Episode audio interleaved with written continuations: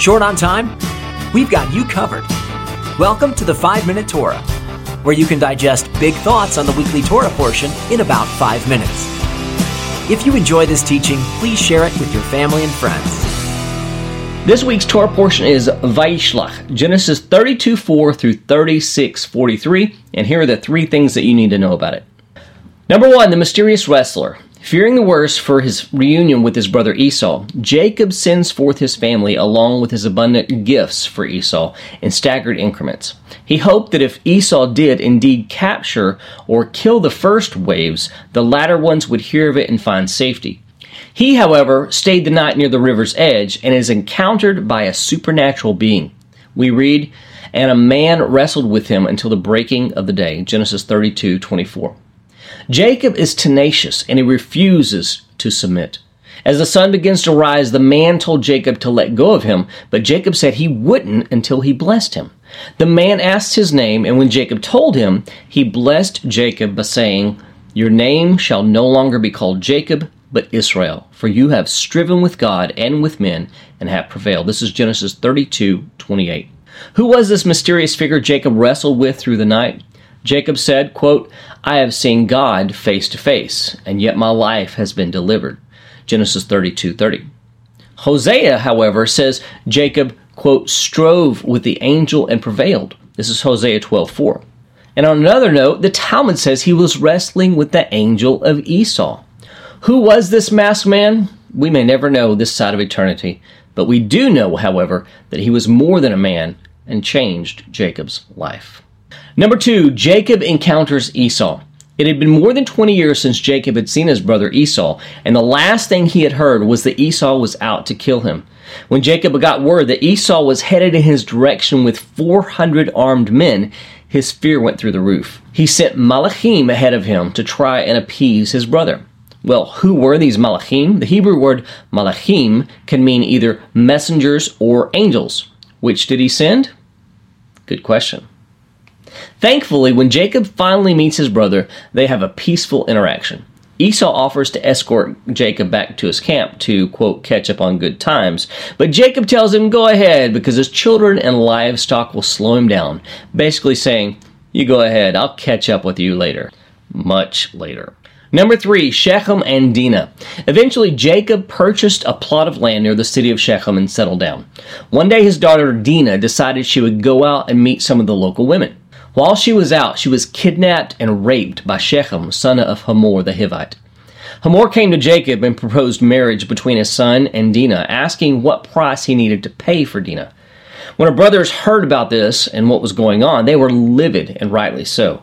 They concocted a scheme saying that in order for Shechem to marry their sister and intermarry with their family, all of the men of the city had to be circumcised. Hamor and Shechem somehow got all of the men of the city to agree, and they were all circumcised. On the third day after their circumcision, when their pain had reached its highest point, Simeon and Levi came through the city with a sword and killed every single male. They plundered the city and rescued their sister. When Jacob found out what had happened, he wasn't happy. On his deathbed, he chastised them, saying, Simeon and Levi are brothers. Weapons of violence are their swords. Let my soul come not into their counsel. O my glory, be not joined to their company. For in their anger they killed men, and in their wilfulness they hamstrung oxen. Cursed be their anger, for it is fierce, and their wrath, for it is cruel. I will divide them in Jacob and scatter them in Israel. This is from Genesis 49 5 through 7. This week's Torah commentary is called A New Identity and it comes from my book, 5 Minute Torah, Volume 3. As I mentioned earlier, the night before Jacob meets his brother Esau, he spends the night wrestling with what most people know as an angelic being. Just before dawn, the stranger asks Jacob's name. After he responds, the stranger replies, Your name shall no longer be called Jacob, but Israel for you have striven with God and with men and have prevailed. This is Genesis 32, verse 29, and in verse 28 in a Christian publicized Bible. From that point, there is a noticeable shift in Jacob. He begins a streak of name calling. Let me explain. First, the event that begins all of the name calling is when Jacob is given the name Israel by the angelic being.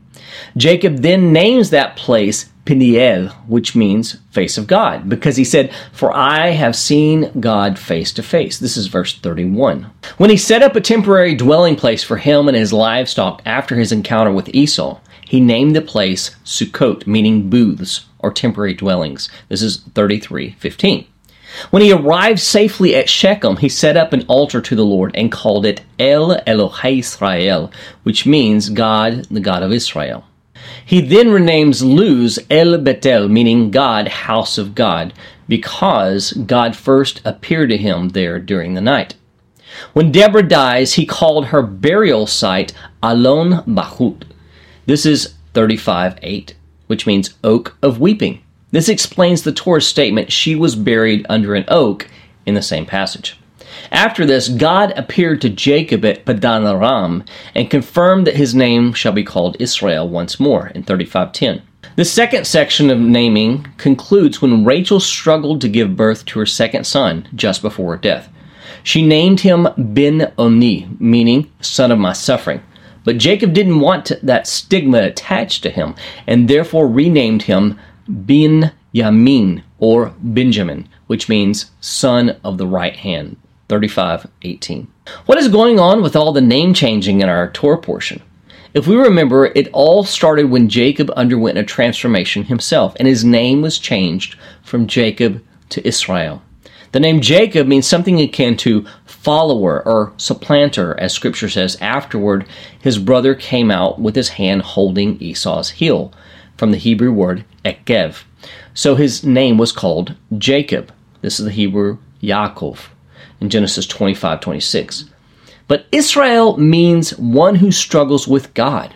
As it says, Your name shall no longer be Jacob, but Israel, for you have striven with God and with men and have prevailed. This is, of course, Genesis 32 29. It seems his identity shifted from one who is considered the tail to one who is considered the head. Jacob's new identity was the foundation of a unique people who would one day become a nation dedicated to the service of the Creator. In the Apostolic Scriptures, Yeshua does something similar with Simon Peter. In his first encounter with Yeshua, this would be disciple's name is changed from Simon to Peter. Yeshua said to him, You are Simon, the son of John. You shall be called Cephas, which means Peter. John 1 42. The name Simon or Simeon, Shimon in Hebrew, is related to hearing as we read in Genesis 29:33 because the Lord has heard. She called his name Simeon. The name Peter, however, means rock from the Greek word Petros. Yeshua uses this meaning in a play on words when he tells him, "You are Peter, Petros, and on this bedrock, Petra, I will build my congregation, and the gates of hell shall not prevail against it. Matthew 16, 18. Both Jacob and Peter are radically changed by a divine encounter with the representative of God. It affected everything in their life from that point forward. Just as Jacob and Peter were given a new identity, one day the followers of Yeshua who resist the lure of idolatry and assimilation will be given a new name as well. To the one who conquers, I will give a new name written on the stone that no one knows except the one who receives it. This is from Revelation chapter 2 verse 17. Who are those who conquer? Those who hold on to both Yeshua and the commandments. Revelation 14:12. Because we have been given a new identity and a new purpose. Have you been given a new name, a new identity? If not, you can do so through a personal connection to the God of Israel through Yeshua right now. With that new identity comes a new life. We become a completely new creation. Check out 2 Corinthians chapter 5 verse 17. We also inherit a resurrection to eternal life. Yeshua said, For this is the will of my Father, that everyone who looks on the Son and believes in him should have eternal life, and I will raise him up on the last day. This is John chapter 6, verse 40. Have you received this new life? If not, what's keeping you from receiving your new life and your new identity today? Thanks for watching. Be sure to check out one of my previous videos right here or right here. We'll see you next time with another messianic insight into the eternal Torah of God. Blessings from Emet HaTorah. Are you enjoying the 5 Minute Torah podcast? Want to share these 5 minutes of Torah with others? please help spread the word by liking, sharing, and reviewing this podcast. You can also grab the printed version of Volume 1 or Volume 2 from Amazon. Perfect as a gift or for your Shabbat table. 5 Minute Torah. We've got you covered.